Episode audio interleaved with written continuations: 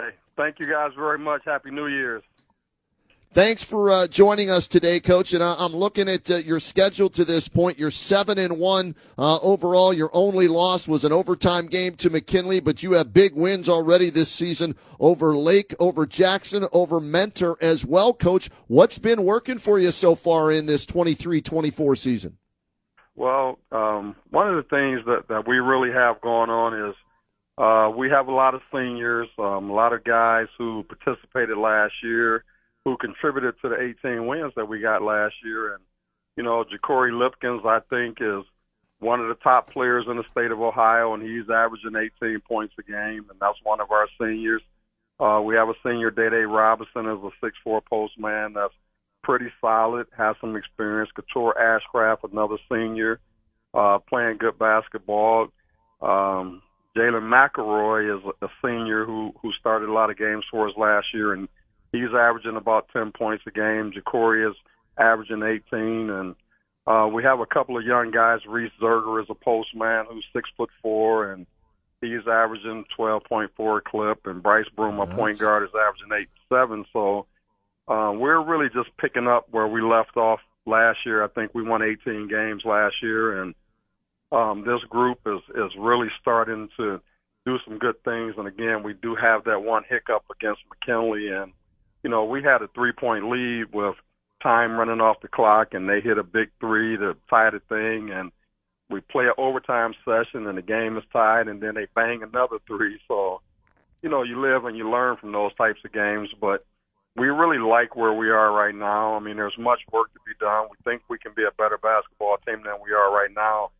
And we have some really good games coming up, so we'll see. Coach, is this about average for one of your teams? uh, to score somewhere between 60, 75 points per night?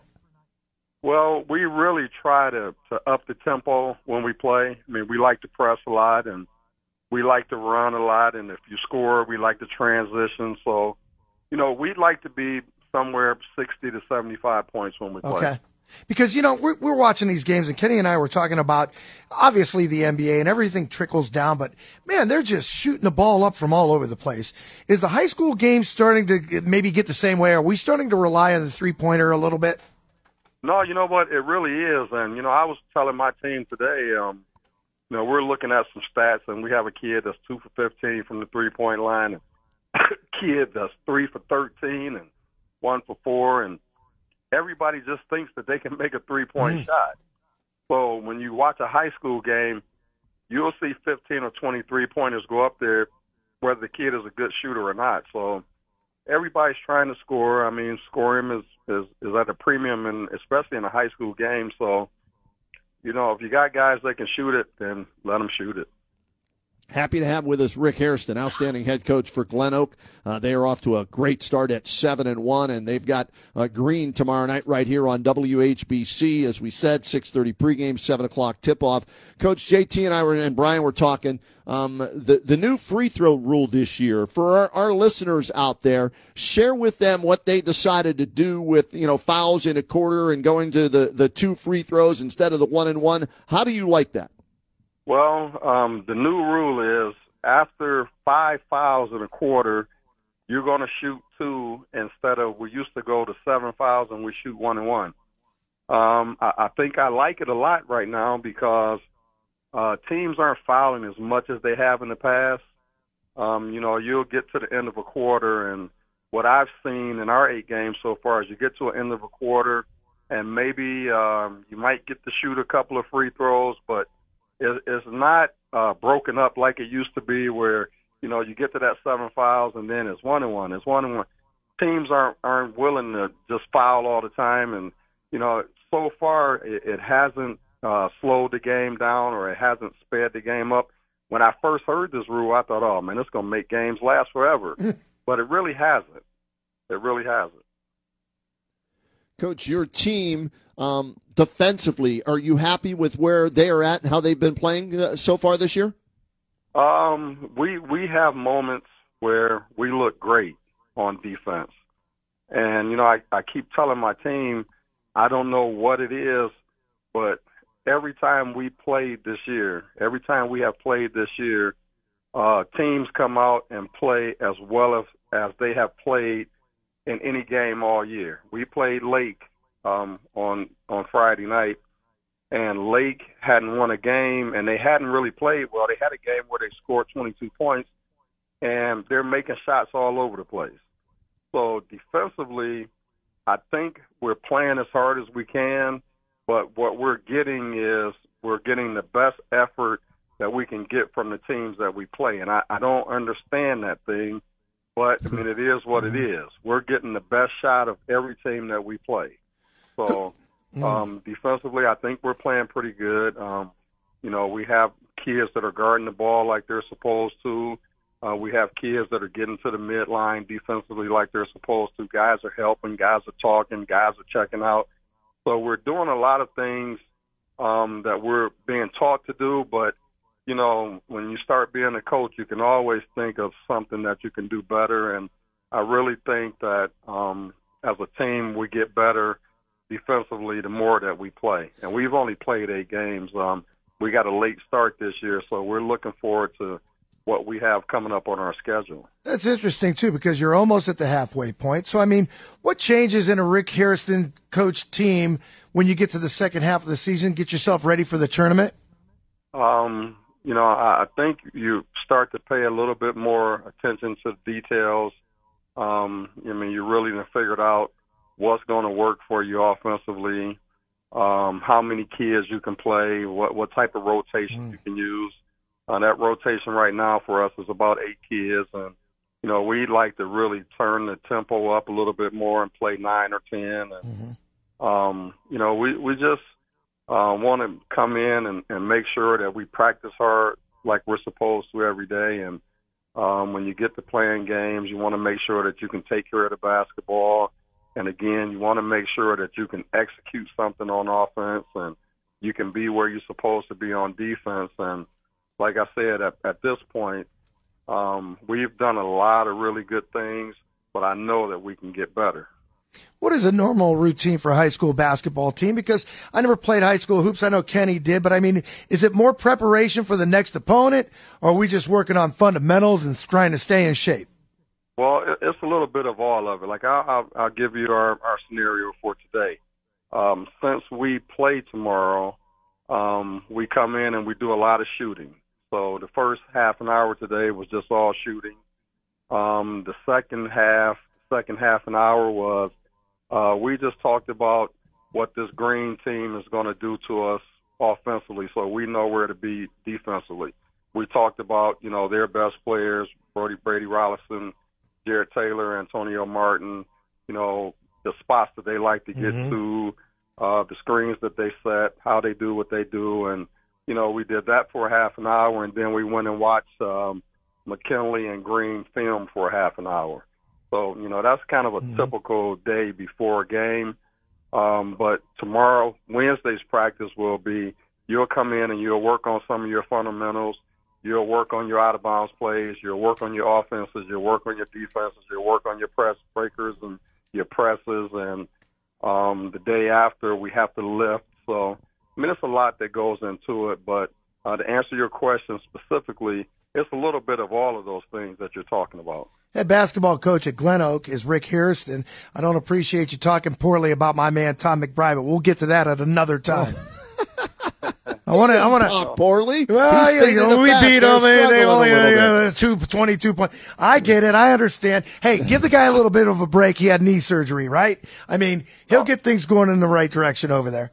No, you know what? And I told we played Tommy on Friday, and his team. I, I saw them play twice I saw him once live. I saw him twice on film, and they played as well as they have played all season on Friday. So you know how Tommy McBride. Right. It's because of you. He's he gonna have his team going in the right direction, and he's getting ready to get that best player back, and that's Good. what he's been missing. Mm-hmm. Right. Chance Kassenhauer uh, had a broken foot early, and I hear that he's getting ready to get released, and there's a guy gonna give you 25, 30 points. So Ooh. I think yeah, everyone nice. should be aware that uh, Lake is not going to be an easy win for anyone. It wasn't for us on Friday for sure. And you know darn well he wants to put you in his sights too. But coach, you mentioned some of your players too, and we mentioned some of the other players that you've gone up against. What about your staff? Any changes to your uh, your assistant coaches this season?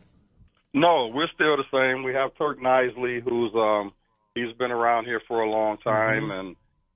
and Eli Baker is our JV coach. Um, Markel Shannon is another JV coach, and we added um a, a kid, Bo, well, not a kid, grown man. Bo Broom is our our freshman oh. coach, and then we have Antoine Williams, who's been with me for a really long time. He's kind of like a volunteer assistant.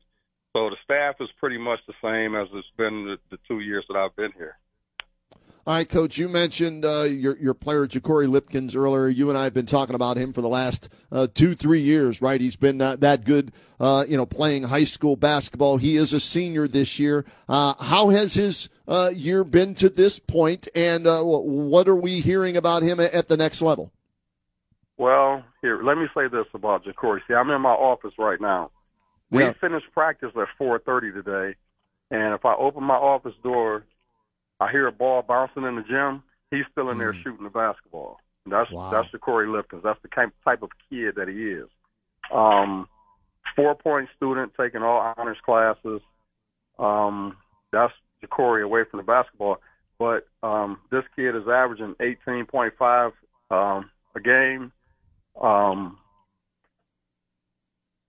playing just playing great basketball right now, and you know we're working on his recruiting. Uh, Ashland likes him a lot. All of the Division two schools around really like him, but I think um, you know he gets he gets a look at a Division one school, but you guys that gets to be tough anymore because what you have going on now is there are like 1,500 names in the transfer portal. So every kid at Division One or Division Two that's not happy where they are, they just put their name in the portal. So what happens is if a coach, a Division One coach, needs a guard, for example, he needs a guard. He doesn't go and recruit Ja'Cory Lipkins at the high school level. He goes to the portal and he gets a kid that's 22 or 23 years old that has two years of college eligibility left, and that's who they take. So it's really hard for these high school kids like Ja'Cory to get those Division One looks. But I'm 100% sure he's gonna land somewhere next year because I mean, the kid is just fantastic. He can score the ball all kinds of ways. He shoots it well. He can score off the bounce. You can put him on the block. He can um he can post up down there. So he can do a lot of stuff and you know, we're just, you know, kind of playing and like I said, a lot of coaches, um, Ashland is coming in to take a look at him tomorrow night. Um, coach from Malone has been in several times. Walsh likes him.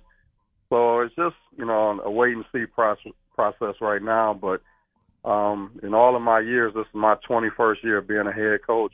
I don't know if I've ever had a better guard. Wow, that's saying something mm-hmm. too, Coach. When we think back to some of your kids uh, uh, that you had at your various stops and, and every, Daryl Strotter comes to mind. And didn't he have a great career at Walsh? Yes, he did.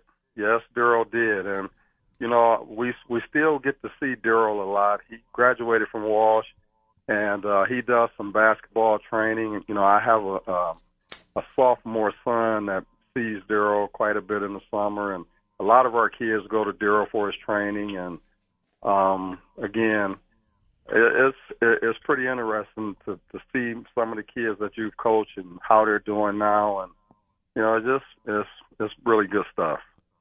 Yeah, we we love seeing uh, you know the, them grow up because that's part of coaching. Yes, it's about X's and O's, wins and losses, but it's also about preparing them for life. Uh, either if they continue playing ball after high school and college, or if they don't. Right, Coach?